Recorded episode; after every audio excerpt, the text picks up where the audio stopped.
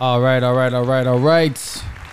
Welcome back, ladies and gentlemen. Welcome back. Season two, episode two of the Think Forward podcast. I am your host, Abel Janelle, executive director, one of the founders of Project Think Forward, and I'm here with a very special guest today. Uh, you want to go ahead and introduce yourself? Sure. My name is Jorge Alberto Valladares. You didn't want to try that. I out, didn't right? want to try your last name. That's why I did not do it. That's why. yeah, you- people call me me Jorge. too well. uh, well, cli clients call me Jorge. Those that are in counseling with me, and um, I teach at a college. I'm a professor of psychology at Valencia, and when students can't manage my last name, they just call me Professor V. So Valladares is how you pronounce it, and um, yeah, that's that's that's my full time job. Uh, um, I've been at Valencia ten years total, um, and have been teaching for the uh, psychology full time for the last five years. nice.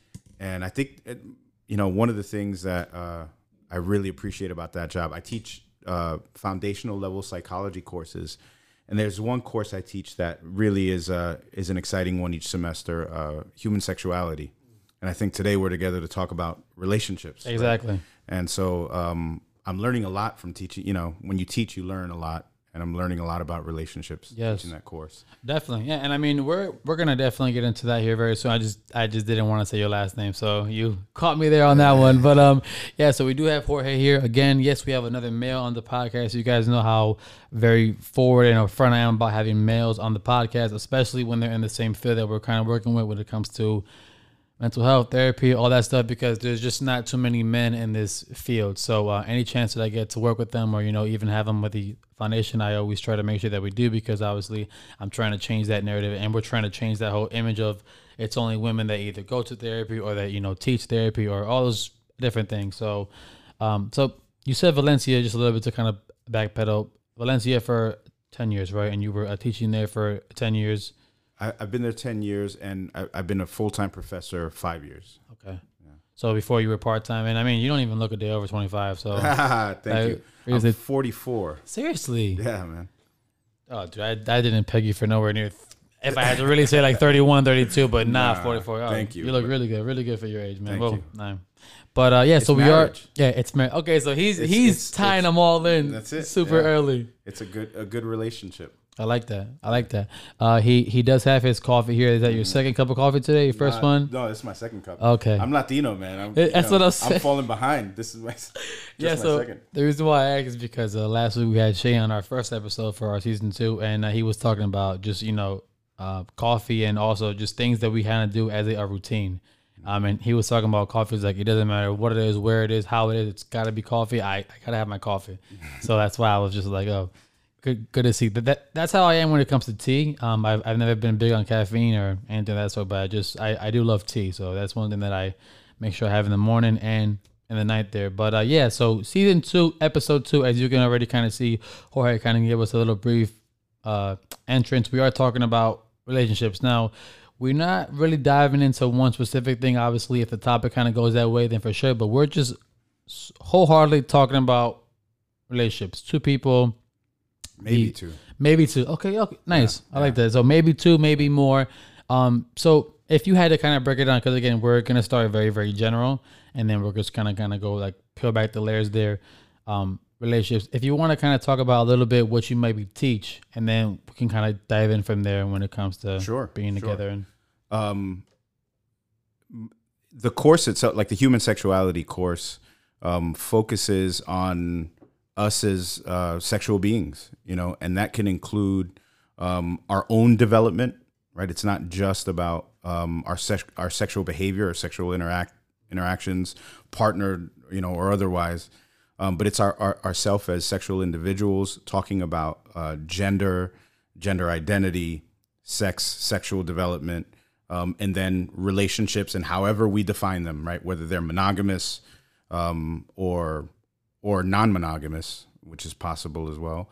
Um, the course covers uh, in great detail sexual behavior, sexual biology, um, reproduction, um, the decision process of whether or not um, to have children. Um, th- there's there's so much in it. The law, um, uh, sexuality and culture, sexuality across history, it's a pretty it's a pretty Yeah, it sounds course, super. yeah. uh, I mean, even a little bit deeper than I was even thinking about taking it. But I actually, I'm, I'm glad that you kind of went that route there. Uh, and you and you mentioned because I first said, you know, uh, a relationship with between two people, but you're, you know, maybe. Um, in this day and age, and we're kind of seeing with like Gen Z and the millennials, and just kind of as like the years go on, uh, things are kind of just there is no quote unquote norm nowadays, right? So, um, are you seeing even maybe in your counseling where it's just like people might come in with a relationship topic and it might not be a one in one person it could be a one in two or like a one in three or things of that sort and i mean i guess how would you even kind of break down because obviously the normal that we're used to is a Monogamy. person yeah it's just like a, a two people. monogamous relationship. right right Yeah, right Sure. Um, and I even had did some research, uh, maybe like a year ago when that first thing came out. Uh, when we are talking about Will Smith and Jaden Smith and all that stuff and that whole family.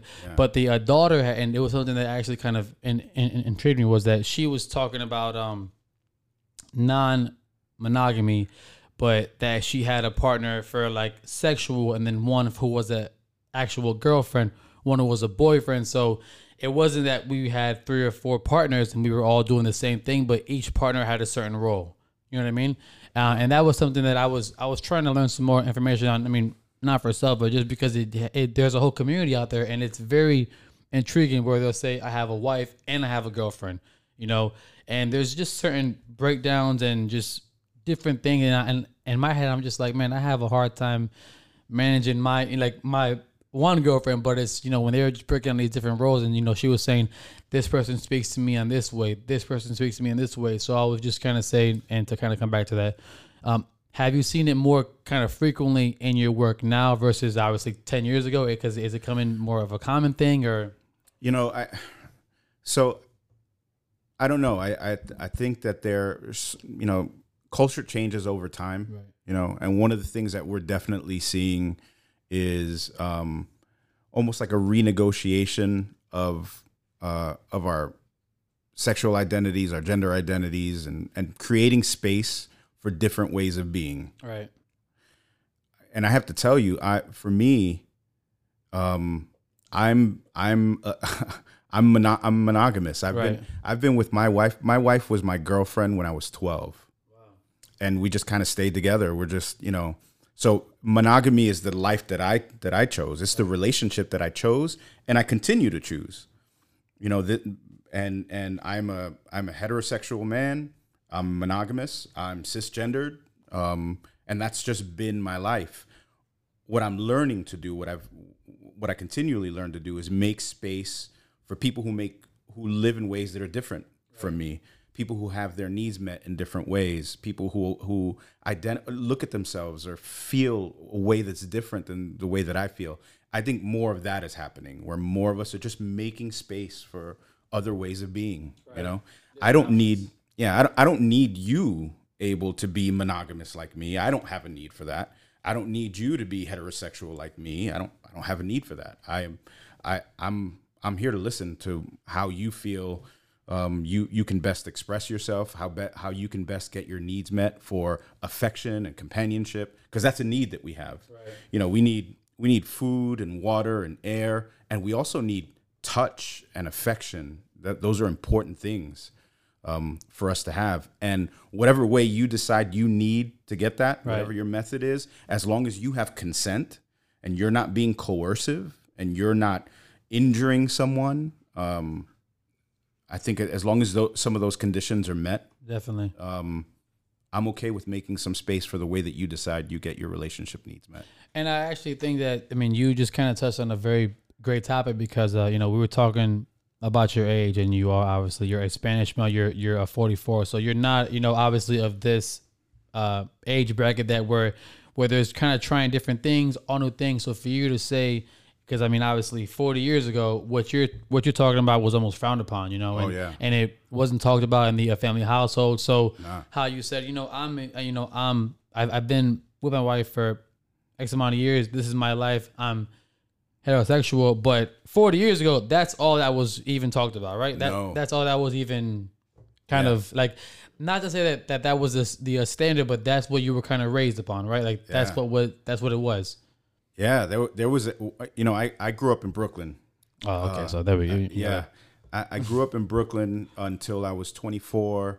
Um, we you know it was a poor Latino neighborhood, you know, and if you were a guy in my neighborhood and you did anything that even remotely resembled femininity, Right. you were gay. Yep. Can I curse on here? Definitely. You were a pussy, Yeah. right?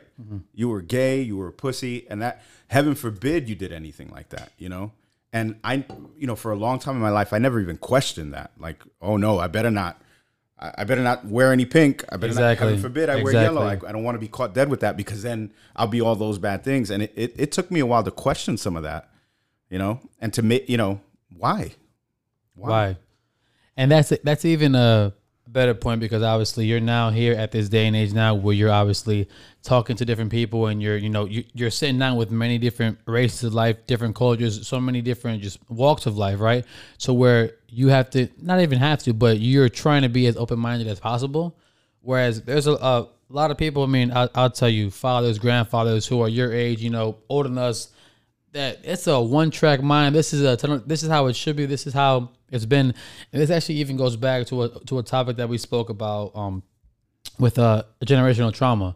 And these are things that it, that it, it even kind of stems from where it's not that when we were born we, we had that we had a problem with somebody who maybe was you know trying to live a different way or, or things of that sort but this is what we were taught. So when I'm older and now I'm maybe going to a college in a different city, or maybe I'm, you know, hanging out with a different background and I see certain things, I'm like, this is wrong. Yeah. And like, you know, and and I'm frowning on this because that's what my, you know, that's what so and so told me. That's what my grandpa, you know, they, all those things. So that's even why when you see now, you'll see, you know, grandparents just making that face sometimes for the most part when it has to do with their niece or nephew or their you know grandparents and they're just like what is it that they're doing not that they're not aware they just don't know like and th- that's not how they were taught or you know things like that so i mean for us to kind of continue to kind of move and bridge the gap and make those changes as in obviously our generation you know mine being of you know 25 and under but even yours i think it's an even bigger step when you're at that age because you're like hey listen you know what? This is how we were taught but this is not necessarily the right way. And we could make room and make obviously make time for the convo and say hey you know what? And i like how you touched on those three things you know consent no coercion um and, I, and those are like the two guidelines that you kind of stuck with but Yeah. Abuse. Don't, uh, don't yeah, abuse abuse. So I and I mean I feel like those are the three, and I mean maybe um, I don't think that we're missing, any, but those are the three main things. Obviously, as long as you're in these three stipulations, if you do whatever you want to do, as long as it's not crossing, you know, X, Y, and Z.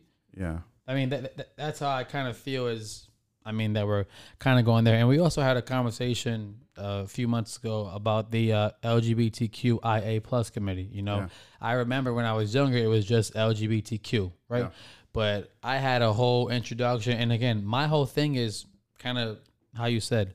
I want to learn. You know, if the, if there's new things, again, I I might be privy. I, I might not be an expert, but I'm aware of terminology, and you know, I'm aware of binary, you know, just different verbiage that that we're trying to use now, and we're trying to make a custom, and we're just say, hey, you know what? There's room for male and female. There's also room for this, this, this, and this. For sure, add them on, bring them in. Yeah.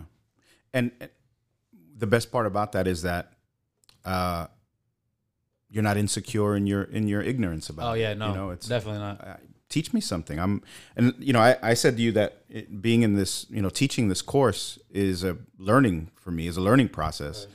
I mean, f- you could call me the teacher, but I'm really just, I'm really there learning stuff all Exactly. the time, um, both in the classroom and in the counseling space. You know, clients teach me stuff all the time.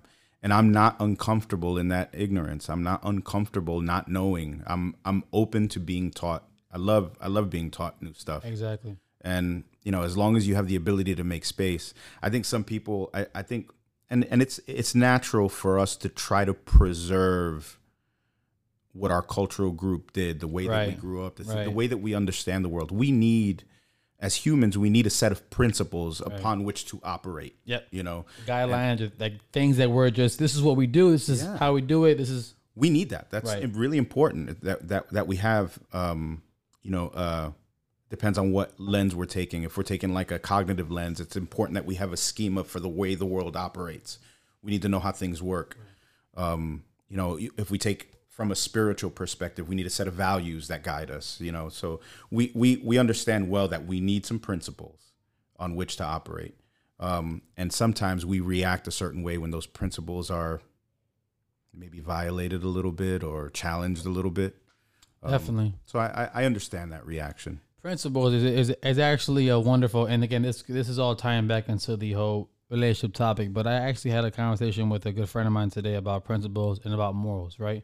And how he was telling me uh, he's he's about uh, 35 or so, but he was telling me back in the day when he was looking for um, a, a, partner, it was all about the vibe. You know, it was all about you know how do we connect. You know, as as far as like a hanging out level. You know, not really such a deep spiritual level, but as the years have progressed. He looks for things more so on a principle level and on a value level, you know. And then he even threw the word politics in there, and I said, "Yeah." I said, "Listen, man, you're you're three heavy hitters are I was like you're I was like you're not even gonna make it past the first day if you're worried about these. And um he's also very spiritual and I, he was in the topic that we spoke about um I mean which we're not gonna get too deep into here but it was just a very deep topic that obviously people can feel very in, indifferent about. And uh, it was about abortion. He was saying yeah that's a make or break for me to even be with somebody you know if if wow. you know if they don't agree with how I feel it's like a no-go. So uh, and I mean, to not even tie into that, but have you ever had or ha- have you seen with relationships where it's more so a, make or break when it comes to certain morals or certain values? And do you think that those are things that are able to kind of work through? Because I feel as though we can have an indifference where I might say one thing, you might say one thing. We're we're not either both right or wrong here, but we agree to disagree in a sense that I respect your opinion, you can respect mine but there is some along the lines where they're just like, no, it's either this way or no way. And again, it, it might not always be so intense as abortion, but that's kind of where I'm. Yeah, you, you know, it's interesting though. I, I want, I would wonder, I would have questions about this, which is what I think might be happening is there are a couple of hot button issues. So, you know, race, you know, abortion, politics, things like that. And I think sometimes we attach a collection of values to that one issue. So if you are if you are pro life, I guess that tells me something about these other things that we're not talking about, right? Yeah. And so I can extract from that oh, that you, where you stand on all these other other kinds of issues. And I think that can happen sometimes that it immediately puts us in different groups, in different right. camps if if we don't agree on this one issue. So I think that can happen sometimes. I'm not going to say that that's what happens for everybody that has a difference on, uh, on, of opinion on an issue, but in some of those, some of the conflict can be all right. So we belong to completely different camps, and so we shouldn't be together. Um, but sometimes, you know, it could be, you know, maybe there is a passion for for a, a specific issue. You know, maybe I I do I have a passion for this specific issue, and if you and I are going to be together, you got to share that same passion that I have for this issue and sometimes that can cause that can cause problems in a relationship. You know, I really care about this thing. Why don't why can't you care about this yeah. too in the same way that I do? That can create. I can see that creating some issues too. And and to kind of and not, not to uh, cut you off, but that box that you spoke about, I actually mentioned to him, and and and I'm glad that you said it because I'm like, you know what, it's it's something that I've even thought about in my past with certain things where I'm like, you know, let's just say, you know, somebody doesn't agree with just something similar and I'm like, oh, if you don't uh, agree with this, you must also not agree with this, this, and this, and that puts you in this box that I'm nowhere near. So what you kind of said, how we just kind of group things, and I know that that's something that we do just as humans, or maybe it's you know taught, but just perfect example is the abortion again. It's like the my body, my choice. You know, people say, "Oh, it's not their body." Well, if you're thinking that way already, you must also think like this and like this, and I'm we cannot be friends. I'm, there's yeah. nowhere near the uh, same thing, but it's not always that way. You know, and it it's not always that intricate or, or, or always that deep. You know, when it comes to certain topics, the same with our religion. You know, they, people talk about different gods, things of that sort, but and we think, oh, if they're practicing this, they must also do this, this, and this. So again, there's that whole group in it that we've kind of been I don't want to say subject to, but I mean that that goes back with you know news and just different propaganda stuff that we have kind of been subject to to kind of overcome and oversee and yeah. it's it's and I was even talking about it. It's it's really easy for us to learn things, especially when we're young. Certain habits from our parents, grandparents, the hardest thing, and I'm learning this from a uh, psych- psych- psychiatrist, Adam Grant. It's the hardest is for us to unlearn things, you know, and it's we can learn. Me and you, if we really wanted to, we could learn how to do cement. We can learn how to do drywall. We can put our mind to it. But to unlearn, you know, especially when it comes to our personality, you know, and especially if, if we're trying to adjust for somebody else, like a wife or maybe a, a girlfriend or, or a boyfriend or whoever, if we're trying to unlearn how we kind of operate or, or our personality, we feel as though that, that we're just completely in, incapable of uh, doing so. You know what I mean?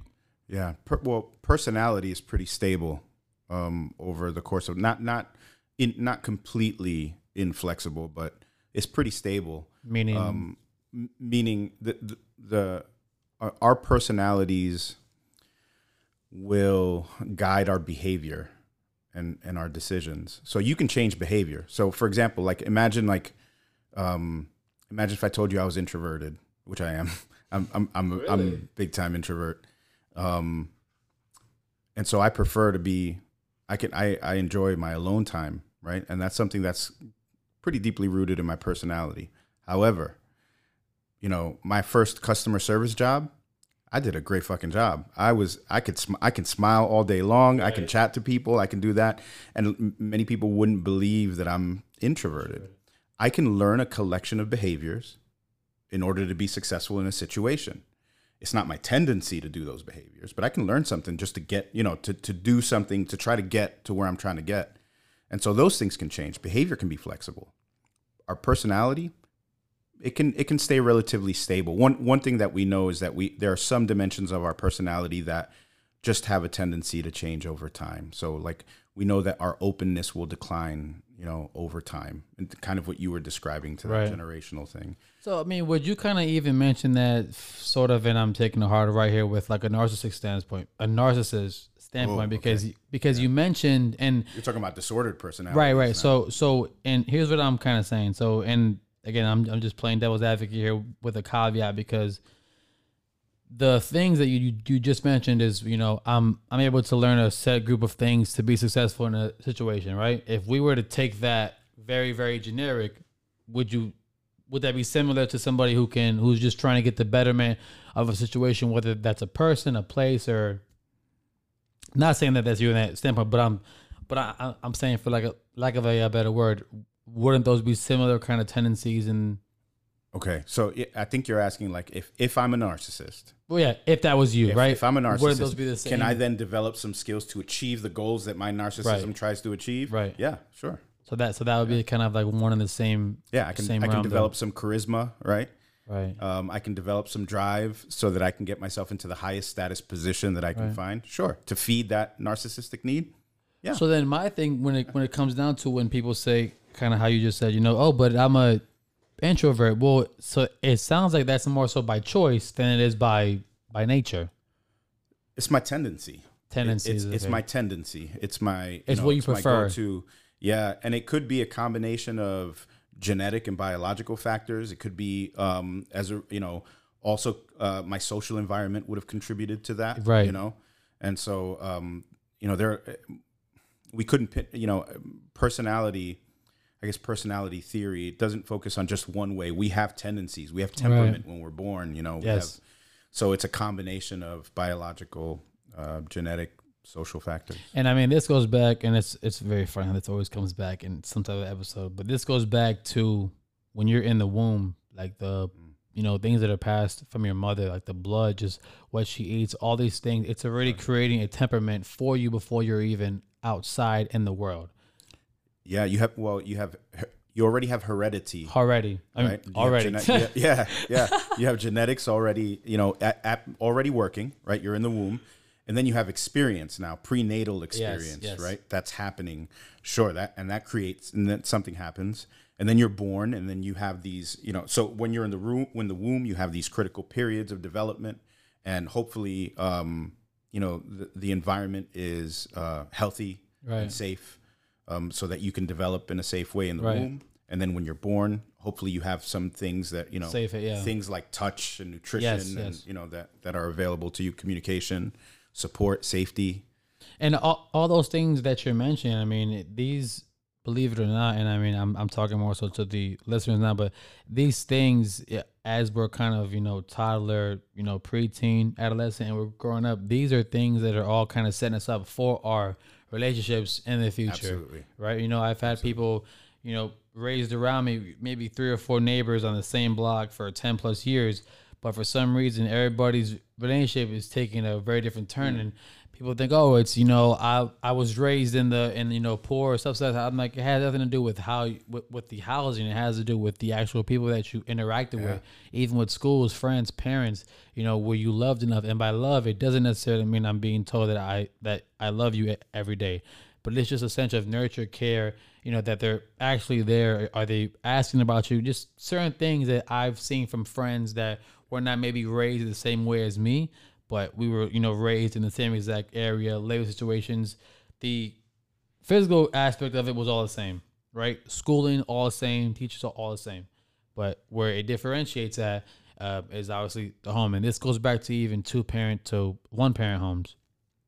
Or three parent homes Or th- three-parent, or, right. or or or homes where grandma raised Right. all of the kids Right. or Oh, yeah, there's homes like- where uncles and aunts Yes. raised the cut yeah There's so many aspects there, but Yeah. I mean, let's let's talk about just more so the one versus the or just not the full yes the single parent multiple parent versus like the multi-parent, right? Uh, so, I mean, studies have have shown that there are already forty percent de- uh, decline as far as it goes for further relationships for a single parent home versus a multi-family or a multi-parent is anything more than one, right? Because there's either not a love, there's not enough love or trust or something going around because maybe there's you know one or two more siblings. The the parent might work all the time, or there's just not enough time or action to divulge as if there was for a two parent. Do you? I mean, would you kind of agree or disagree, or do, Well- do you come from a two parent? Let me start with that. I do I I do Okay, um that's I- good then. I well, I don't know about that, but here's what I would say. I, I'd say if if if your reference point is the nuclear family, right? Two parents, Right. all biological kids, you know, and the parents are opposite sex, Right. And you know what is Like it? What the the statistic? right. Like two and a half. You know Yeah. uh, that that that has been the reality. Uh, that that is the the the idealized image of family in the post-industrial revolution Right. right?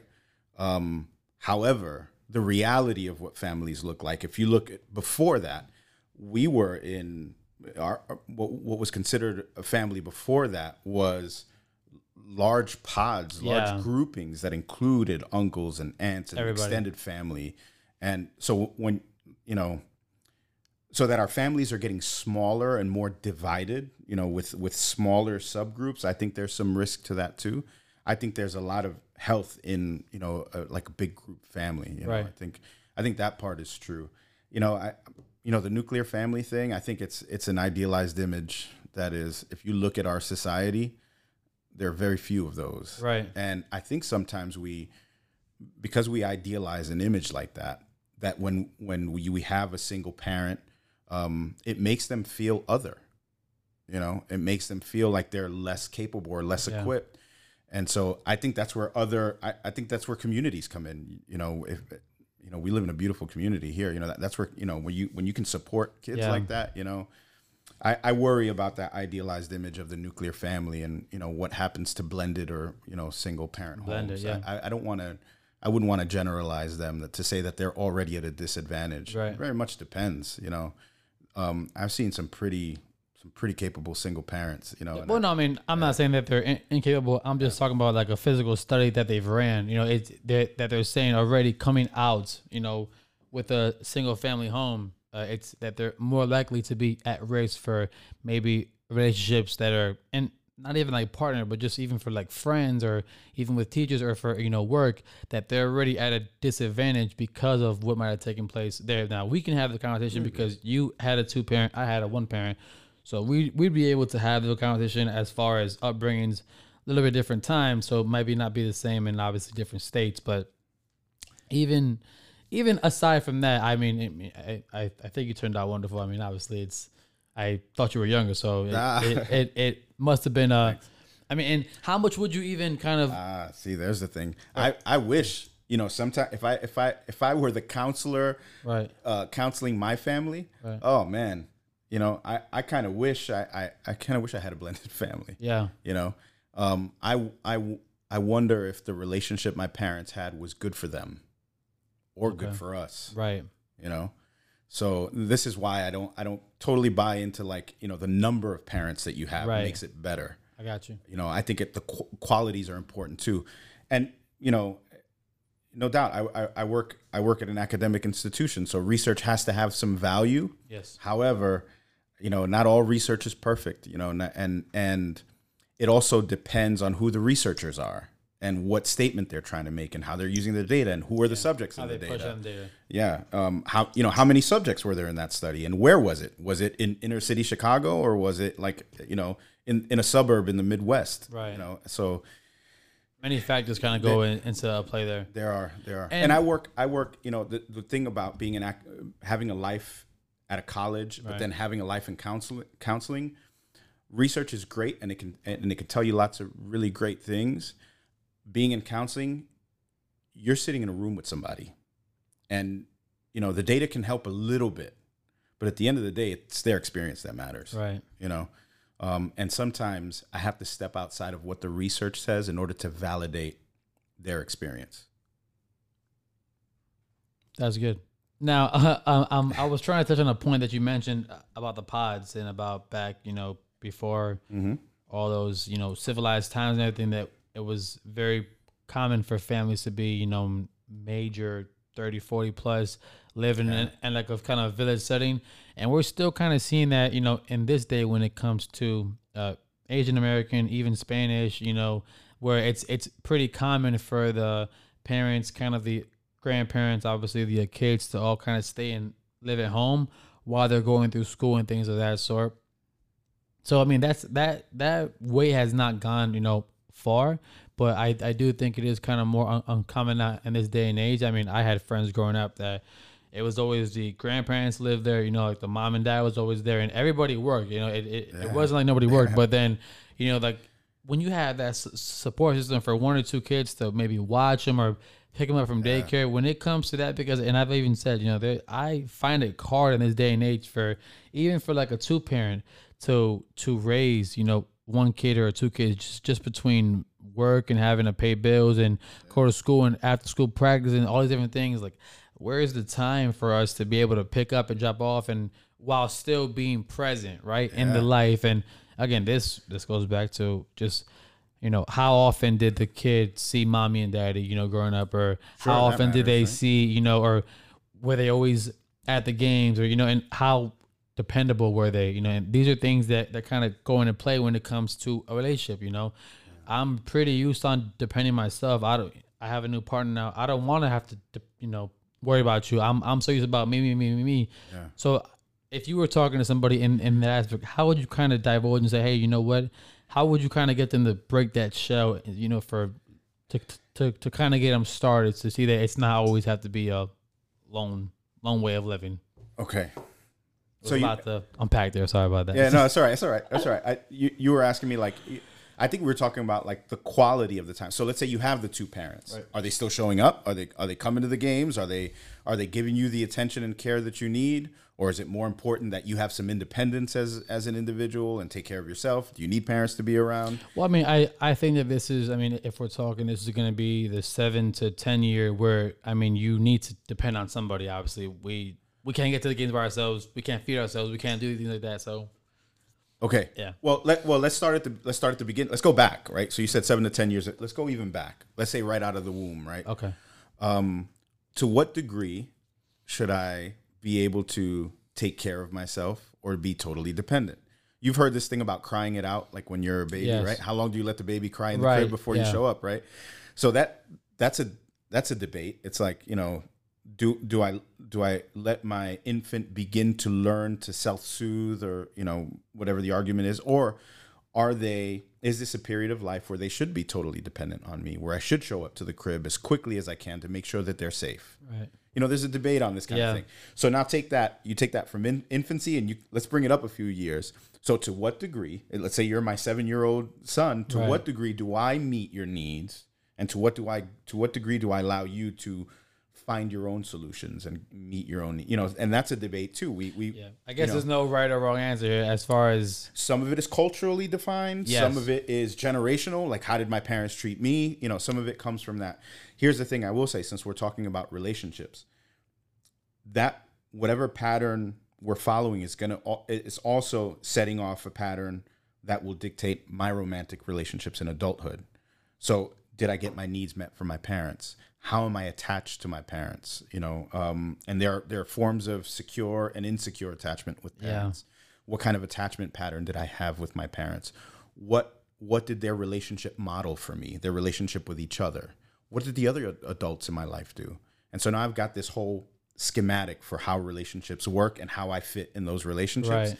and we will often see that pattern that schematic play itself Mimic, out right. in my other relationships throughout my life with friends and with romantic partners And I mean, David kind of touched more on that, if we're speaking about, you know, kind of like a model relationship, we don't, nobody has a model of anything, right? I mean, there's nothing that we can say this is fully right and this is fully wrong, you know, because obviously, how you said, it's all culture. It's just, there's many different things to kind of throw into the mix to the point where it's just, you know, kind of how you said, we could debate X, Y, and Z all day because if you say it's okay for the baby to cry for 10 minutes, well, he might say 45, she might say 30 seconds.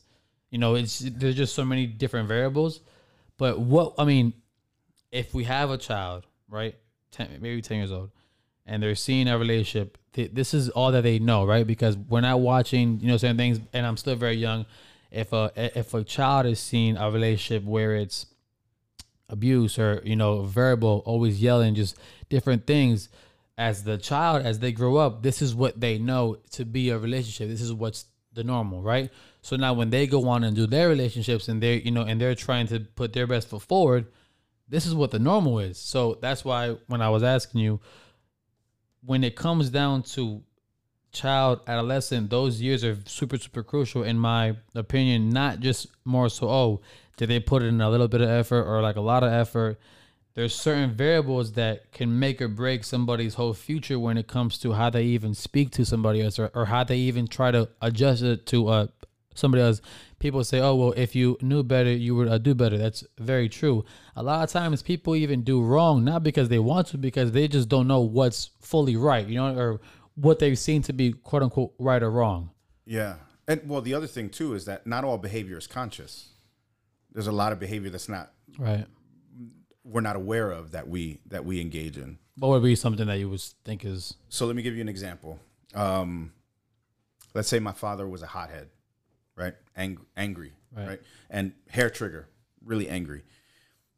He's teaching me stuff as a kid, not just by seeing his overt behavior, but by even you remember you were talking about vibes, how people Yeah. get together. He's sending me vibes about what it means to be a man, right? un- unconsciously Yeah, unconsciously, rhythmic, you know, from it through his rhythm. You know, when I'm, you know, maybe when I'm a kid, you know, when I'm young and he's holding me, I can even feel his heartbeat. Okay, to that, yeah. to- you know, to, I'm talking about at that level.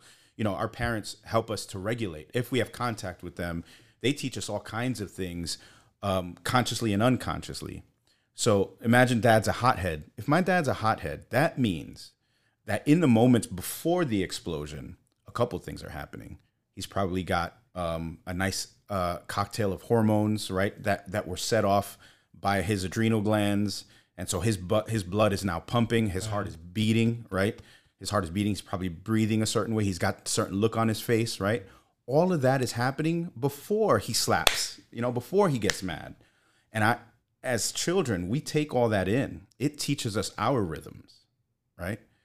So it sets off a even before you know we, we may focus on yeah he put up a fist and he swung, um, and we think that's that's not the behavior that we learned. You know, it was all the stuff that came before that. That taught us something too. And so you know here I am as a teenager, and some guy is looking at my girlfriend. What starts to happen in me? Same thing, right? That cocktail, all heart starts stuff. beating. Yeah.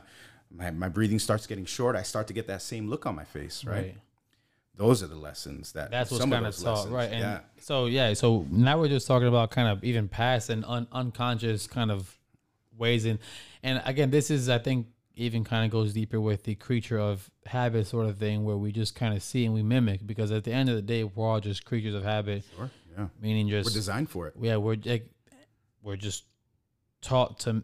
I mean, not say mimic, but we're just taught to just do what you know.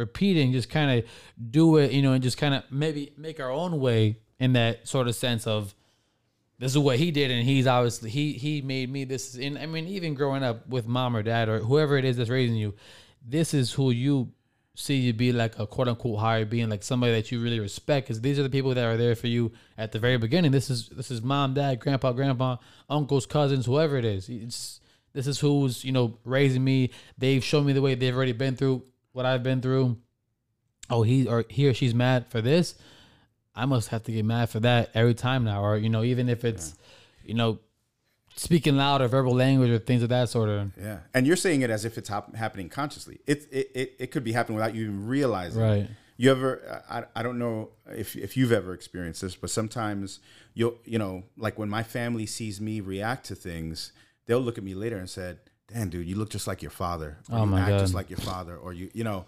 you said that as if you didn't like that, but it happens, know, yeah, right? It yeah. happens. Yeah. People, you know, it's it's we we do it without even noticing sometimes. You know how really we are, and you know if we take an evolutionary standpoint on this, that's what we're designed to do, right? Make copies of our genes, and so if our our um, predecessors, our parents, were successful in copying their genes, then we're more likely to do what they did, so that we can successfully make copies of our genes.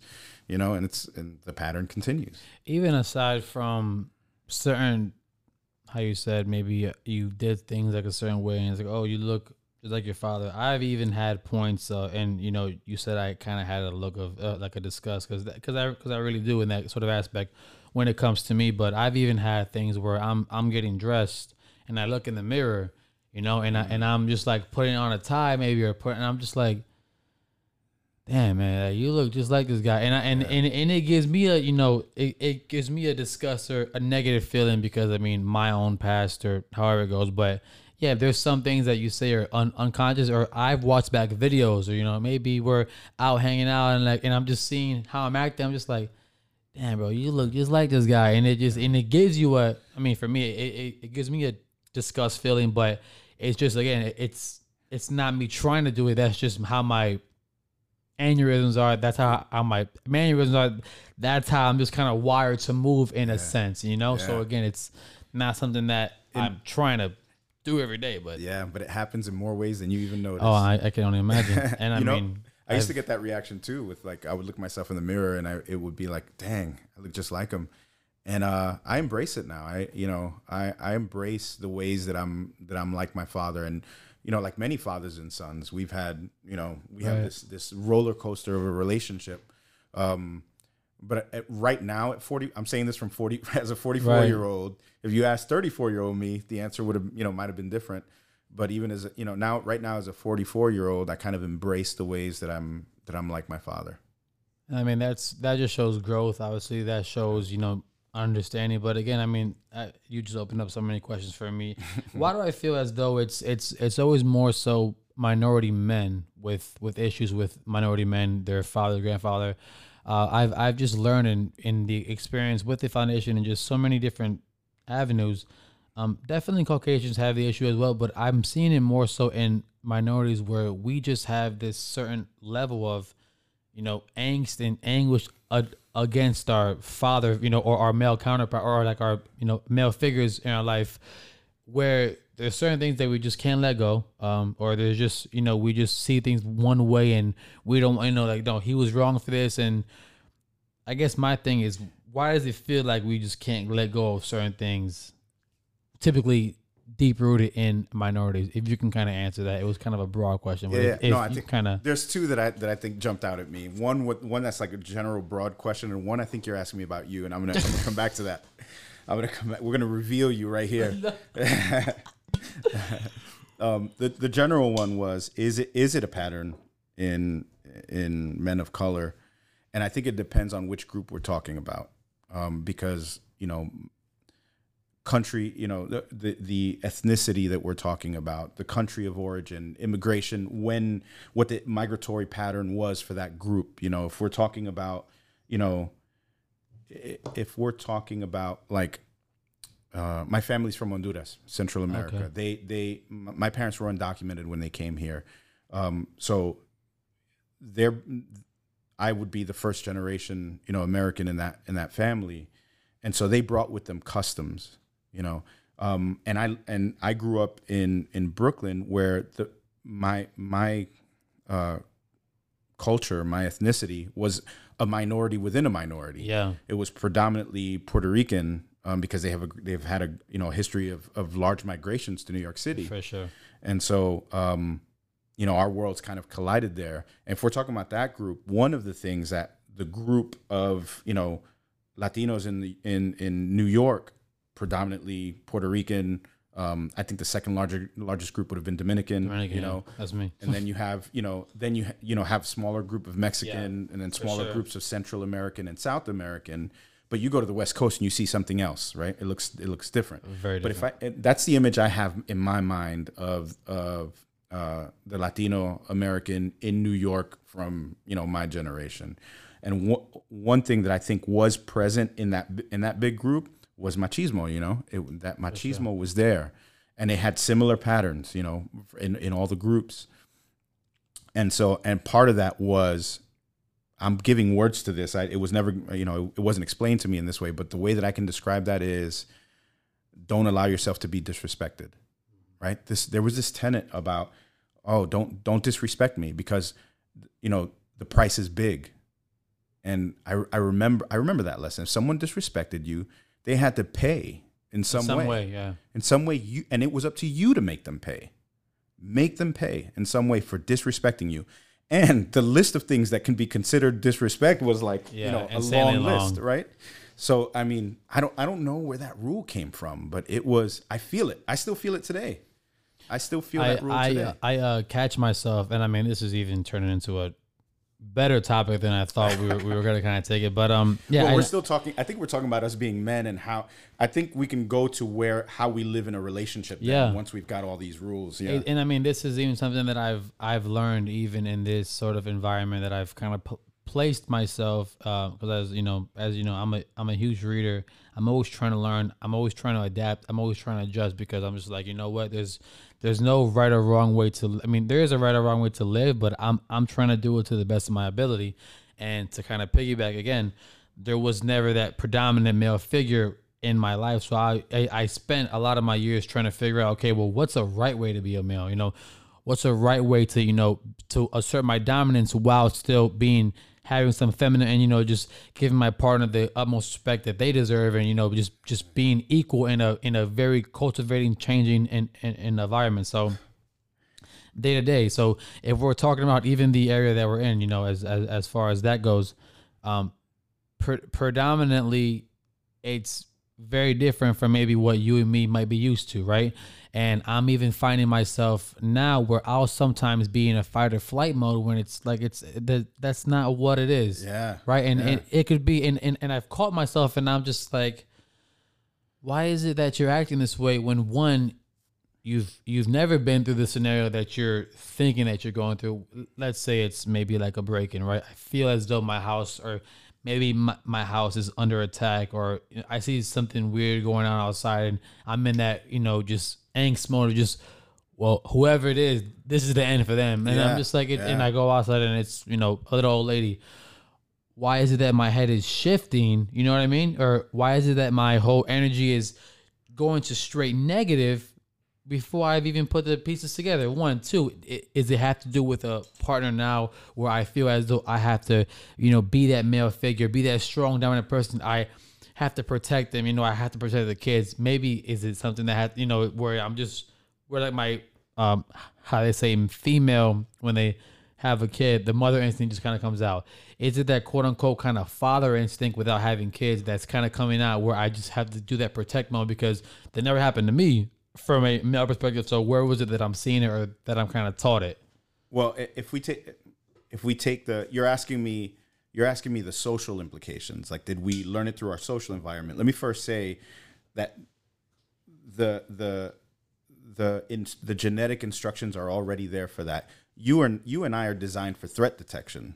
Threat detection. You know, that's what keeps us alive, right? We just got to stay alive. We're, we're, your brain is better equipped to detect threat than it is to feel joy, Okay, right? that makes sense actually. Yeah, yeah. I bet I bet you can you can remember um, probably more instances where you were either afraid Yeah. or angry um, than times where you felt at peace and and Definitely. yeah, you know. And I mean, this even goes back to uh, Coach but I've I've had uh, where I've read certain things, and you know, they always talk about how. I bet you can recall when you maybe broke a bone, or when you were three or five or seven or eight or nine or ten, yeah. where you were just felt this, you know, this pain, or you look at certain marks, and I can relive them, even if it was 10, 20 years ago. I'm just like, how come I can't remember my high school graduation, or how come I can't remember, you know, this this fancy dinner, or when I went here. These were all great times, and but man, I can tell you, whenever this happened, my heart was pumping, and I was, and I was just ready, and it just kind of instills and it kind of lives in you, and whatever that a, adrenaline thing that it pumps and that we form and it puts us in that fight or flight. Yeah. And I read that the more that we're in that, it's it's it's actually very unhealthy for our bodies, you know, Yeah. because it, it comes to a point and it's actually proven that it's it's already when we come out of the womb for minorities more typical than not, we already have Yeah. that already pumped or already kind of let out before we've even come out the womb. So we're already kind of coming out stressed out before we've even felt what stress is or we, we understand what stress to be. Yeah. Remember that cocktail I was describing? Mm-hmm. Um, so we I talked about, you know, um, uh, epinephrine and norepinephrine being part of that. Yeah. But in addition, you have cortisol. Cortisol. Yeah. So you, you were i imagine you you've probably seen the Fast and Furious series. You know when they kick on the nitrous and the car like you know takes off. you know um, the car can't run on nitrous. You'll burn it out, right? You'll you'll burn the engine. You can't. You know that's like us. We can't be in that mode all the time. We will burn out. That's know, a good little tidbit right there. Just had to dropping dropping some gems right there, Jorge. No, but and, and I mean that's when I read that, that's how it was kind of pictured to me as you know, we get in that and, and again to just kind of picture it's a fight or flight, right? So we're when you're in Or fight or flight, yeah, it's it, fight or flight or flight, and, and it's literally just like you're in a just a very heightened state of alertness, and you're just what's next, like what this, this could be it, make or break moment. Though and we just let out that liquid or whatever it is in our body and the the more fear and this goes back to relationships you know when we're in arguments or different things with our partners or even our, our friends it we may not think that we're in a fight or flight but we're in some form of a heightened state where we're letting go that you said it was cortisol right yeah. Well, cortisol. yeah. Uh, and the more that we kind of release, release, release, and I had this talk last week with uh, Shane. We were talking about when when our when our body creates too much of a certain feeling, whether it's uh, en- en- endorphins, oxytocin, it's unhealthy. You know, whether it's good or bad. And then our body says, "Oh, you know what? There's so much of this. I don't have to make more of this." So then you almost sort of become numb to certain things that should be getting a reaction out of you Sure. Sure. We, and this could be deep rooted with you know families if we're talking about seeing things as like abuse or domestic violence or just different things that to where you're more so kind of numb perfect example is like in this day and age you know we're seeing where you know killings or just death in our eyes is, is becoming so natural and just so normal there's a normalcy to it to where if you would have showed somebody you know a, a video of somebody getting killed 30 years ago that was just taboo. That was just like a no go. But now, typically, we're seeing just people dying every day on the news to where we're just kind of numb to it, and it's just become a normal thing to us, where we don't have a certain effect or a rise to it any longer. If I had to kind of compare those two things, where back when we were younger, and this is just a general statement, but back when we were younger, you know, somebody might have experienced, you know, their their parents being very, you know, verbally abusive, domestically abusive, um, even emotional, meaning, you know what, you're too fat, or, you know, damn, like you really got, you know, pretty big there. Different verbiage that we've kind of come, uh, become uh, uh, accustomed to to now when we fast forward and now when we're with our partner we're doing those same things without even again with that un- unconscious kind of hat on and we're just oh well that i didn't know that that was rude that's just how it's I mean, I just tell how it is. I'm just being, you know, real. Oh, I mean, goodness, that's yeah. that's that's not a real thing there. That's just a disrespectful thing. But I touched on a lot there. But I was just trying to tell you that it's when it comes to relationships, and I think that that's what people kind of take from mistake. You know, they always say, and and I've heard this so many times. People always say, you know, you know, I just I just can't find a good one, or you know what, there's nobody out there for me you know, if you don't, if nothing changes, nothing changes, right? So if we're doing the same thing, you're gonna get the same result. This is just basic, Yeah. basic math here, right? Um, but this goes back to what is it that we're looking for? What is it that we're used to? What is it that we're trying to get accomplished? And what is it that we're, you know, trying to find in ourselves or maybe find in somebody else? You know? Well, that brings me back to that. I, I was thinking about that question about, well, if we don't have the same political ideas, can we be together? It brings me back to that because think about that. You can ask this question too. If you and I just met and we can't resolve a political difference, how are we supposed to solve the big problems down the line? Money, dividing chores, The kids, whether or not right. to have kids, right? Literally. Our, negotiating our sexual relationship, because Right. that's a negotiation that happens constantly throughout your relationship. How if we can't figure out, like, you know, if I'm a Democrat and you're a Republican, and we can't get past that, Yeah, how are we ever going to get past the big stuff? you know? definitely. And if you are someone, this is the other thing. If I'm someone who is conflict avoidant, and let's say, you know, if I say, you know what, I don't even want to get into that with you, I'm just going to go and find someone that more agrees with me. What's going to happen with that down the line if you don't know really how to talk through things?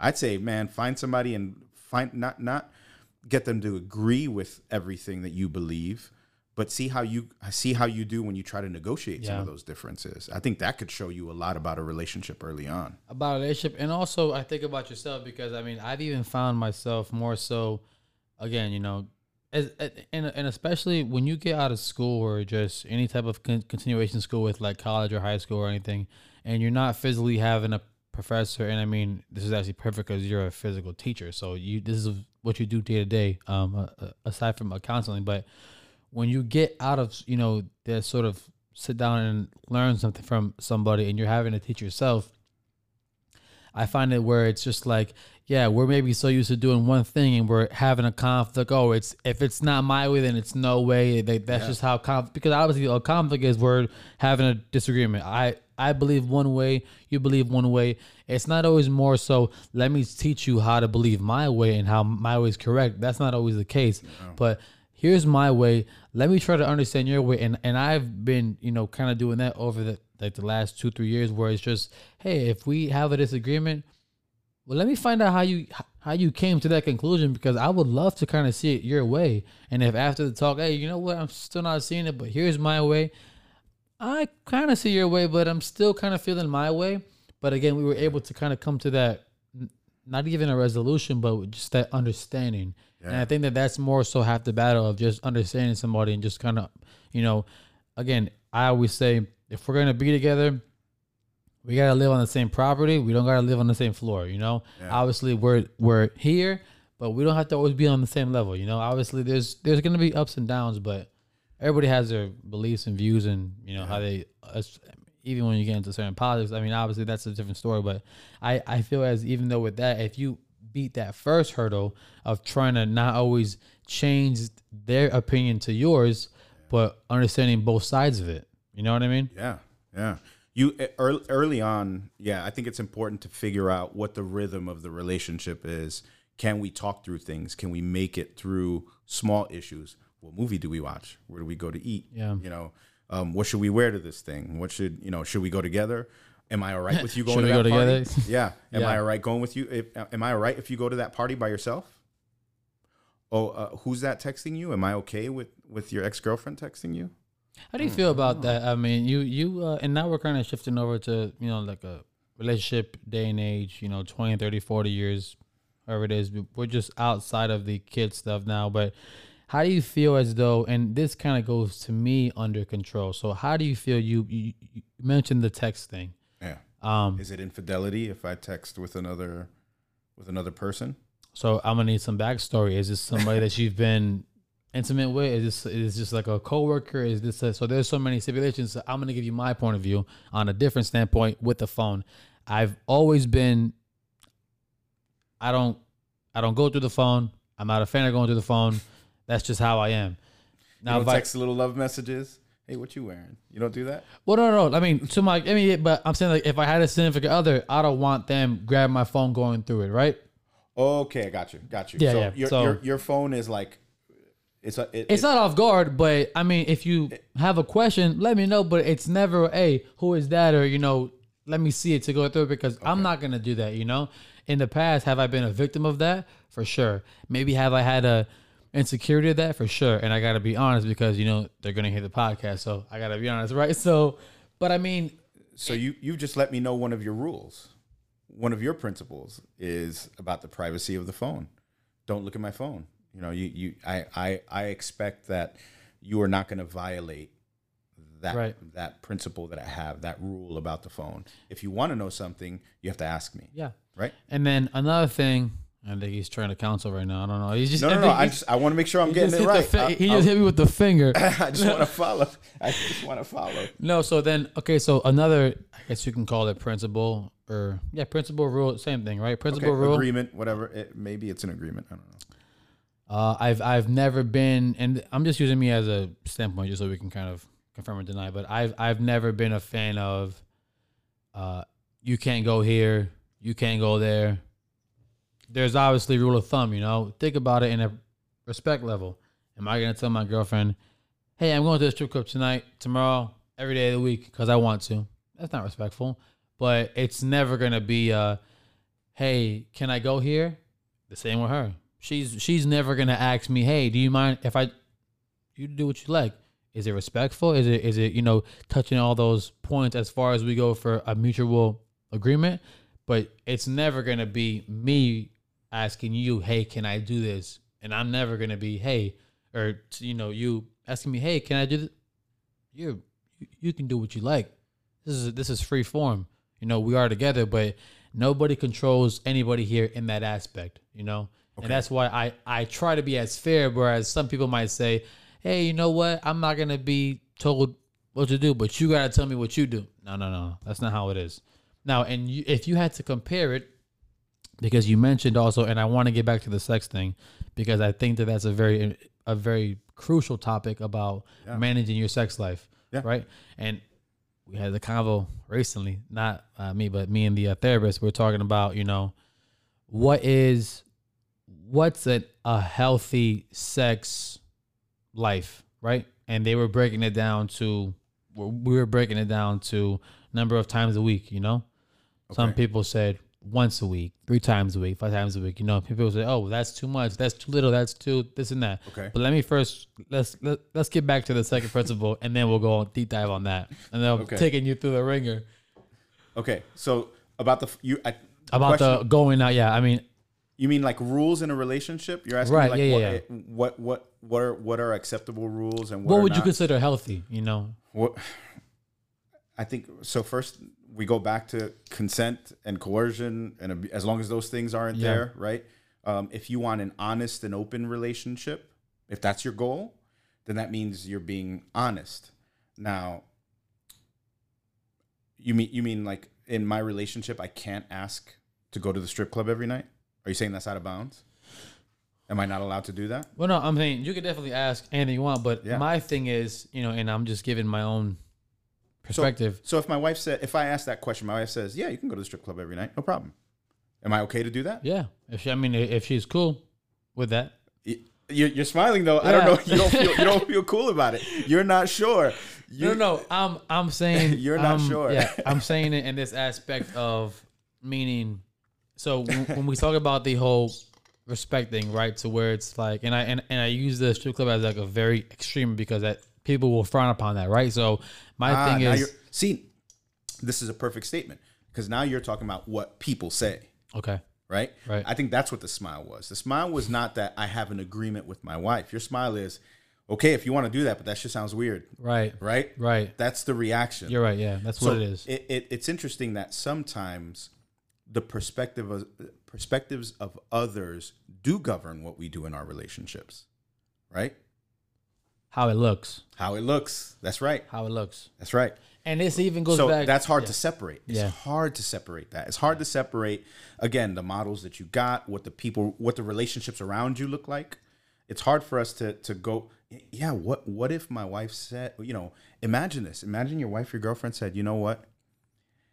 There's this girl that I'm really interested in, um, and I want to be, I, I want to be with her. I want to, you know, and I, and I love you, and I want to stay married to you, and I, you know, but I really want to be with this girl, and I promise I, I won't do anything you don't know about. I won't, you know, you'll know everything. You can come along anywhere you want to go, but I really just want to be with her. Are you asking for my answer?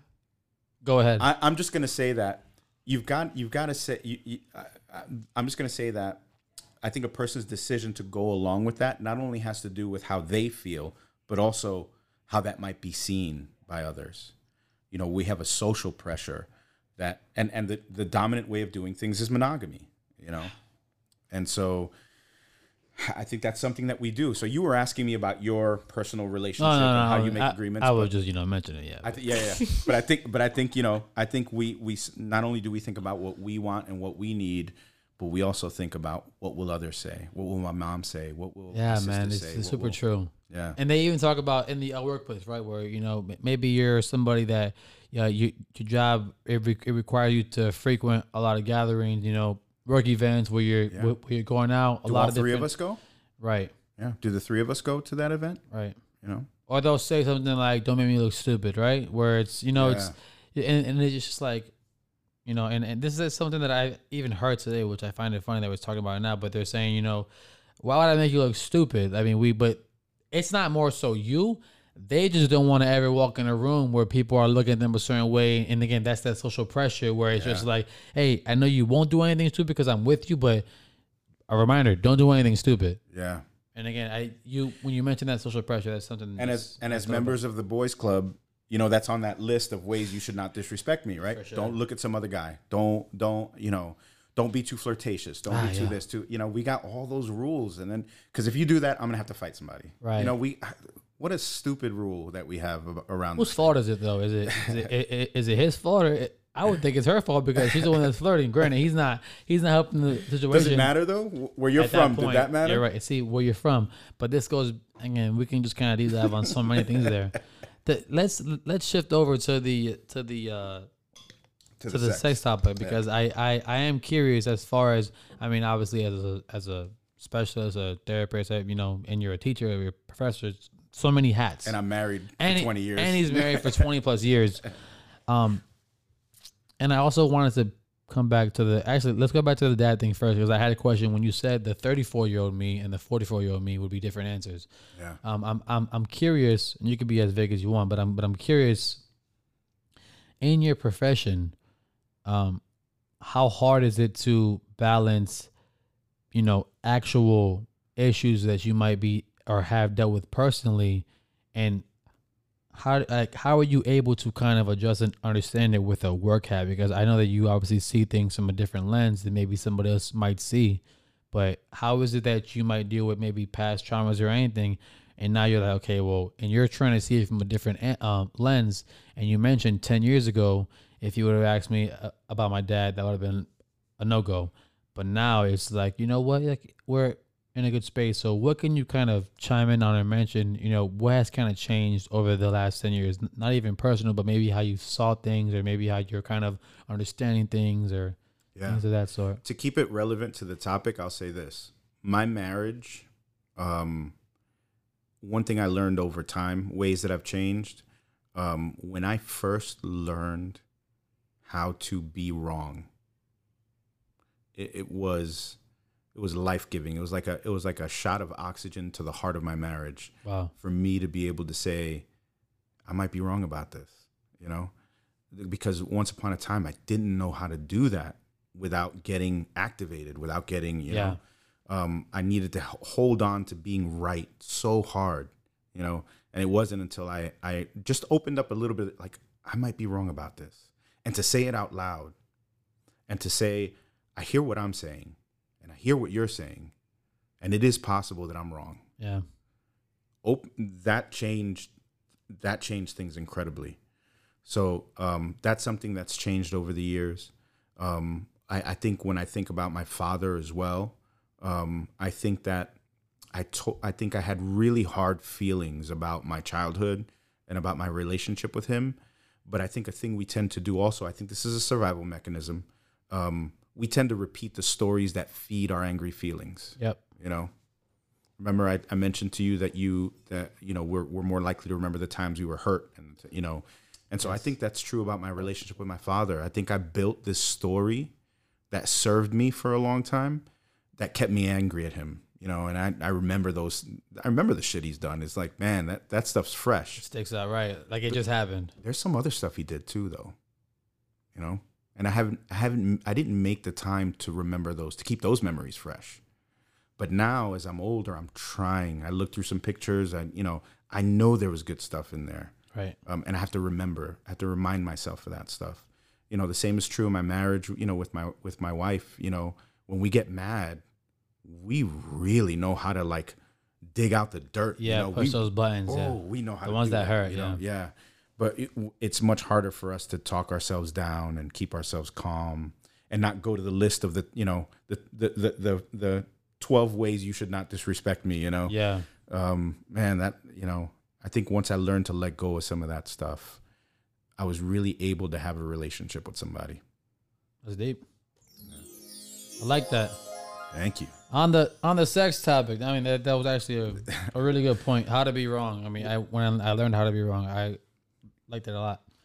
Um, on the sex topic, obviously you're happily married, twenty plus years. How would somebody even go about having that conversation about um, managing your your sex life? Yeah. You know, with your partner or with partners.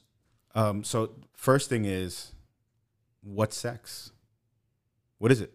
So if I told you I had sex last night, what would that mean to you?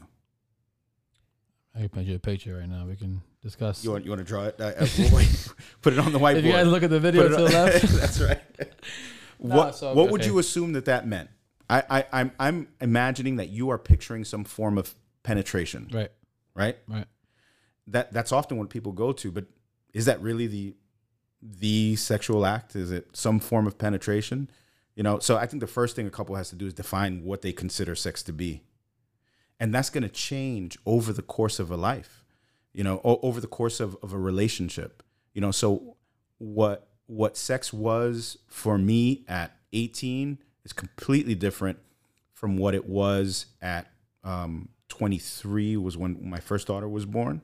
Uh, my first daughter was born August um, 2001 Almost forgot the day. and and 9/11 was September Yeah, yeah. 2001 and we left New York and came here Before that, or um, right after 9/11 because Oh, wow. that put that put me out of work oh wow, and so um, you know a a an open sexual relationship in the middle of like new child Yeah. being uprooted how we would define sex on that day was something you know Completely completely, different. different. and now you know we, then we and my my wife's pregnancies were difficult on her they were they were not easy pregnancies and deliveries and uh you know that redefined sex and then you know now you know we're in our 40s and that we got to redefine that again you know whatever that means um and then what what what are what are the the kinds of sex that I hope for and want that I find fulfilling what are the types of sex that she hopes for and she finds fulfilling what are what are lines she won't cross Yeah. right the, where and what are the lines I won't cross right? all of that, you know, talking about that stuff, getting it open, getting it out there so that there's no guesswork in it. This is this is what's happening in my head when I fantasize. What's going on for you? You know, all of that. And even having conversations around this is a sex act. Yeah, Man, these are great conversations to have with your partner. If you're when you're talking about your fantasies and what feels good and what looks good and what, you know, the lines you won't cross, when you start talking about these things, something changes. that that connection gets a a little bit deeper. I mean, twenty plus years in, so it's mostly communication, and I mean, kind of setting those. I would say, kind of not guidelines, but you're just talking about, hey, these is because I mean, again, sex might not not always be penetration, but it's just like, hey, you know, this is what I would want to kind of get out of us having sex, you know, and maybe it's a certain fantasy that they have, or you know, she has, or whatever it is. Um, twenty years. I mean, you know, I've had couples, moms. Let, let me add something too. That consent piece still stands. yeah, for sure. So so ma- marriage isn't like isn't like eternal consent. Yeah. You have to negotiate that every single time. And that's true. That's true in a 20 year marriage too. Um, there, you can still be coercive. You can still be be abusive, and so consent is it still matters. It's still a thing, and sex is better when you have consent. And when, Right. when you don't have consent, it's not sex. It's something it? else. It's something else. It's assault. It's abuse. It's rape. It's you know. How do you keep uh keep it fresh 20 years in? You know, I mean for like a general term if if we were talking to what's, you know, 25, 30 year, you know, relationship partner partners, what's something that we can do to kind of keep it fresh or, you know, just kind of keep it alive like it was in that first year even though it's never going to be like it was in the first year. No, that well, that's the first thing is embrace where you are, embrace where you are in the re- in in your relationship. Um, if that's if you're in your first year, um, you can expect cer- certain things, right? That you're going to have some disagreements about political views or whatever the case is. You may find out you may find out the person, you know. I thought you said you wanted kids in the next five years. No, no, no. I meant ten 15 years. Yeah, yeah, fifteen. you know, you're gonna have to work through that. You expect some of that early in the relationship. Or you know, what does this? You know, are are we exclusive? Are we monogamous? Are we this? Are we that? Are we planning to get married? Are we not? Or do we hope to have? You know, all that stuff happens early in a relationship. And then let's say you get careers, and you know, you you go, you know, you're training in a profession too. Like, the, I imagine that when you get started in your profession, that may limit the amount of time you can spend on other things. You know, Yeah. and what is that going to do to your relationship? And so, embracing where you are, also having some agreements about going into it. Look, it, you know, you know, I, I, I think I mentioned this to you once. I- I didn't, I'm a high school dropout. So I didn't go to college like at 18 or whatever. Yeah. I, I didn't start college till 24. I was already, I was here in Florida. I, I was already a parent. I was already married when I set, when I started college, the, the very beginning of college. Wow. And so that means that I was working and a student while being a parent and a husband. And that's something we did collaboratively. I didn't do that. You know, I I I don't have this image of like the self-made man or whatever the case Right. is. I I am the product of my my family and my relationship. You know, I'm I'm speaking to you here representing a collection of people Right. right? And one of them, most notably, is my wife. We've had to negotiate that all the way through, talk about where we are and what we're doing, and always, there's always been commitment. We always knew we were going to be in it for the long haul, even at times where we felt like, I tell you, I, I'll tell you, I have felt sometimes like, I don't know if I'm going to make it. Yeah. I don't know if this relationship's going to make it Right. you know but we had already resolved ourselves that it's gonna make it like we're gonna stay in it so we had commitment even when it looked dark even when it didn't look good even when th- we were struggling when we were arguing when money was a problem when, Yeah. you know all those things but there was always i'm gonna stay in it i'm gonna stay with it i'm gonna keep working at it i'm gonna keep trying she's she's always been worth it she's always been worth my effort um, and when it gets dark, I just I've always tried to remember that I'm in it. I'm in it for the rest of my life. And so I just stayed with it, stayed open, allowed myself to be wrong, um, be a good uh, uh, collaborator, a good partner. Yeah.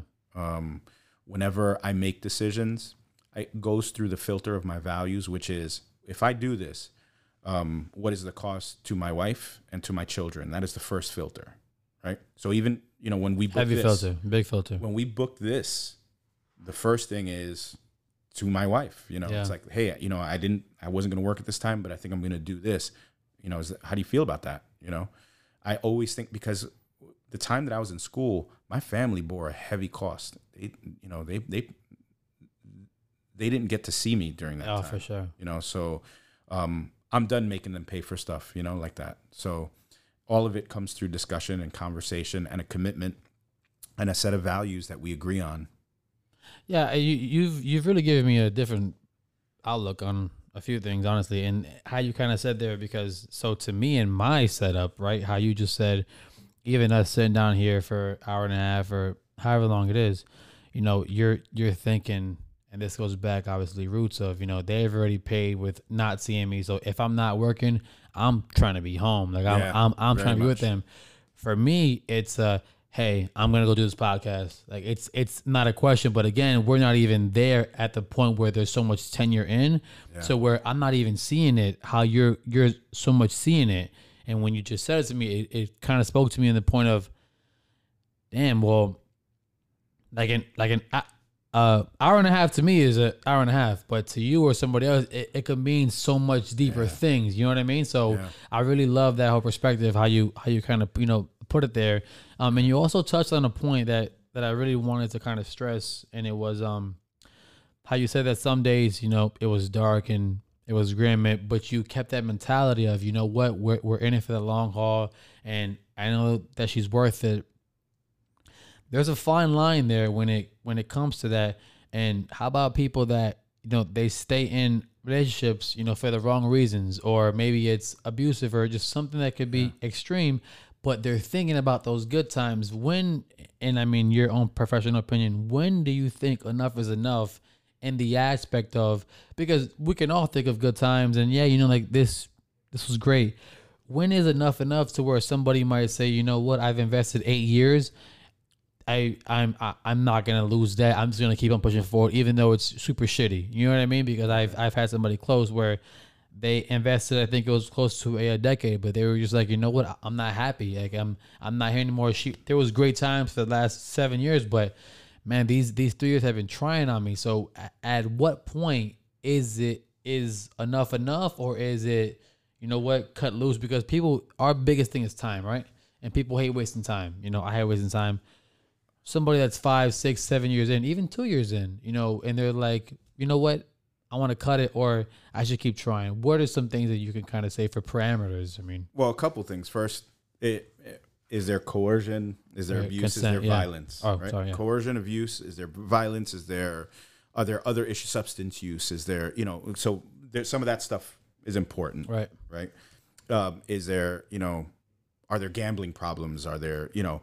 You got to work through some of that stuff right, right? Um, and it's not that if there are some of those things that uh, uh, a relationship can't survive it, but those are the pressing issues. Are there, Right. if there are safety issues, top priority, definitely, right? Can they be addressed, or is it safer for the person to? Uh, is it safer for the the relationship to dissolve, to end? Yeah. So that would be criteria number one. Are there safety issues? Then, you know, you, you were describing your friend. Your friend says, I'm no longer happy. Okay. Well, tell me about that. What do you mean? What do you mean by that? What makes you happy? You know, a lot, a, a lot of people um, will maybe sense or like feel sadness or misery. But what, what do you attribute that to? What's the cause of that? Right. Is it, is it your marriage? have you know what do your conversations sound like how are you how are you resolving little issues throughout the day? Are you Right. negotiating through problems that you have? Is you know or is it as simple as she doesn't look like she used to? Mm. i mean you know so i, I would want to understand that a little bit better. What what is it that makes you happy? Now if you can articulate what makes you happy or what would make your relationship better then you're not really contributing to it. You're just cutting and running. You're gonna try you're gonna yeah. and if and if that's your pattern, you're to do that again wherever you end up, right? Whether Or it's whoever- one year, five years, yeah, yeah. It's it, it's probably likely the result of some pattern of of relationship. So how much are we willing to look at ourselves and examine ourselves and think about what makes us happy and what our needs are? Now, if if I'm coming into the discussion, you know, you know, here I don't think our relationship is working, and here's what I think are issues, right? Um, we ha- we don't have sex anymore, and I, that's important for me. I, Right. I I I need to I need to um I need sex in my life. right, It's an important part of how I experience my humanity. I need, you know, it's an important need that I have. Um, you you're you're spending too much, and we can't manage. We can't manage our lives the way that that works. Right. That's happening. I feel like I'm I do too much around the house, and I feel like we're not we're not collaborating in the house. You know, so if I have some specific requests, okay, we can work on that, right? And if we did work on those things, where would your happiness level be? I mean, Th- this kind of goes back to our whole communication thing as far as. So then, even after we have that communication, if things are still not working, you say, okay, now we can kind of see that we're that we're trying, we're putting a uh, effort, and we're you know trying different things. It's still not working. You know, you might feel a little bit better because I mean that's that's also how I kind of think is like, eh, I'm not gonna just up and quit. You know, I want to try every single avenue, and if it still doesn't work, okay, I feel a lot better because I've tried, I put my, my best foot forward. It just didn't work out Yeah. the way it uh it should have worked out. You know what? And and honestly, love changes, man. You know, you uh, that passionate love that you have in that first year of a relationship, that type of relationship is the one that tends to wane Right. and a lot of and that passionate love is the one that's r- really intense right it has and and there it has a, a certain physiological profile as well right Yeah. there's a lot of arousal there's a lot of attraction um, and it's a very str- that attraction is very strongly based on physical features and there's the desire for contact Yeah. you know and so we have a lot of that passionate love early on but um, th- there are longer lasting like companionate love that has to do with emotional intimacy and a commitment to be with the person like these are two important components of of love as well there's a passion piece but you've also got to have emotional connection you know so let's say you're really attracted to each other and you're having great sex in that first year but if you're not talking about how you feel Right. what's important to you you know the, the the visions and and and passions that you have for your life Right. um, there's probably some important element missing in your relationship. And if there's really no strong desire to stay in the relationship for an extended period of time, that may be an issue as well. Yeah, because after that first year, or what we kind of call the cupcake phase, you know, things obviously do kind of fizzle out for the, not even say fizzle out, but the, that that whole kind of initial look and the physical thing, they that kind of dies down. So now it's getting to the meat and up and the potatoes. Okay, what is it that we, re- you know, do I really like you? Do I really like talking? Do I really like spending time with you? Do, do I want to make memories with you or things of that sort? So Yeah. What is our connection? What what's is our, our, actual connection, connection, to- to aside from physical? Because Yeah. I mean, if you had to attribute physical in a long lasting relationship, you would say what thirty percent of that is, you know, pertains to that. Where I like where- sex? You mean? yeah, or What- just or even like you know just touching or you know anything. Whereas like the other seventy that actually makes up a long lasting one would be communication or Yeah. you know personality or you know how we kind of connect together on a deeper level versus just sex or you know Yeah. whatever you pertain to sex being. Yeah, yeah. How do do it? Can I can I communicate to you how I feel? Can I communicate to you be vulnerable what I you? think about? Yeah. And how what what was you know? Do you understand fully what my relationship with my father was like? With my mother? Can I talk to you about those injuries and those you know happy moments? And are you a person that I can share that with? You, you know what? Like, like so many people come home from work and their spouses ask them, "Yeah, how's your day?" And the response is often like, "Ah, good," or "Same old." Right. Or- there's no real response to that question, but it's a question. How was your day? Answer the damn question. Yeah, How was your day? that's true. Sit down for a second and and fully answer that question. You'll see something even in that just that one simple act, you'll see something change. You know. Crazy. Here's something for you. Um think about your relationship. Uh, think about what your week is any any given week is like in your relationship. Can you think of one tiny, tiny, tiny thing? And I'm not going to ask you to tell me what it is. Just seek it in your mind. Can you tell me one, one, one thing, a very small that requires little effort and no cost? One little thing that you could do that would slightly improve your relationship. Yes. right? Do that one thing. Just do it. Just the one thing. That's all. And what you start to see is how little things can have an impact. You know, just pay a little more attention. And how they kind of add up. They do. I like that. Jorge. I racked up like four of those today, man. No, no, listen, man, you're the truth. Listen, you're the truth. Uh, Jorge, I want to thank you for coming on to our Think Forward podcast, obviously. Um, really, really great discussion. It was really amazing. You really kind of opened my eyes to a, a, a few things, which is not rare or it, it's not common, you know. So I, I, I really do always appreciate when I speak to somebody that can kind of, you know, touch my intellect in a different way and, you know, kind of go from there. Uh, I, I do want to give a shout out to the fifth floor here in Avalon Park. We were actually filming out of. So thank you again to the fifth floor and Yes, to Avalon Park Floor. for the continued support. And um, Jorge, where can they find you at online or you have a Instagram, Facebook, and I, email? I told you I'm 44, right? Okay. So, so um, address, home address. yeah, that's right. Where you can mail me letters. exactly. I am, uh, well, I teach at Valencia College at the Osceola campus. So if you are a student, you can you can find me there at J Valladares1 at valenciacollege.edu. If you need some help getting into college, getting the process started, um, and you're afraid to walk through the doors, send me an email. I'm happy to help you with those first steps. Um, if you are looking for psychotherapy services, I have a private practice here on the fifth floor. Yes, sir. I see just a few clients here, here and there who could use my services. Um, and if you want to contact me for counseling services, you can reach me at Jorge, J O R G E, at ariacounseling.com. And we'll have all that information in the uh, bio down below. And yes, guys, check him out. He also does do telehealth, and he also is a therapist on our network for the Projecting Forward Foundation. Jorge, again, thank you so much. We look forward to talking to you again very soon. And uh, other than that, we're all set to go. Thank you, man. Thanks for having me. Abel. Of course.